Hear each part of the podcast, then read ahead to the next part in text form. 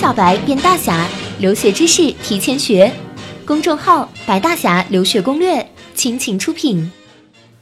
在美国查看信用报告的时候，经常会看到 hard pull 和 soft pull，有时也被称作 hard inquiries 和 soft inquiries。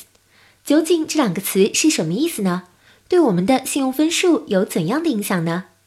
首先，什么是 hard pull 和 soft pull？hard pull 很少有明确的中文翻译，其实就可以理解为硬调。对应的 soft pull 翻译叫做软调。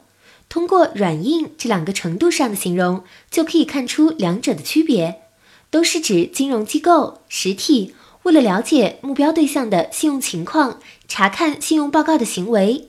只是两者发生的情况。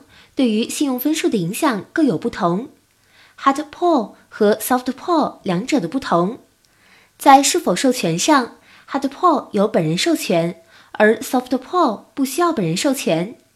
hard pull 是在申请各种贷款、申请信用卡、申请提高额度、租房前调查、租车前调查、开宽带、银行开户、合约机或购买套餐这些情况下发生的，而 soft pull。是由自己查分数、pre-approved offer、背景调查、租房前调查、租车前调查、开宽带、银行开户这些情况下发生的。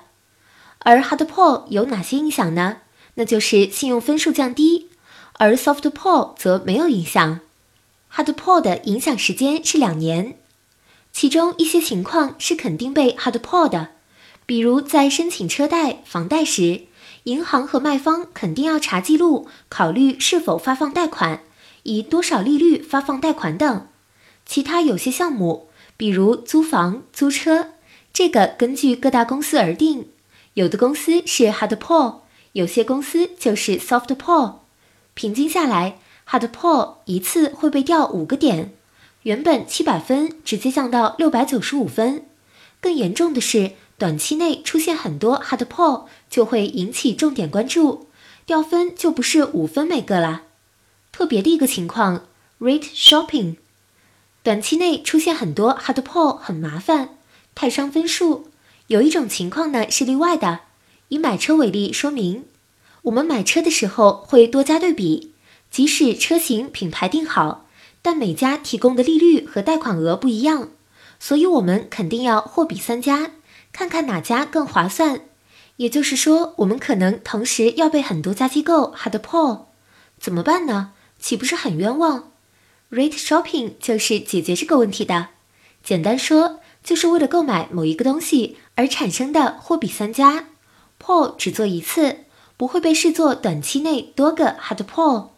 如果信用记录上有莫名其妙的 hard pull 怎么办呢？hard pull 一般需要本人授权。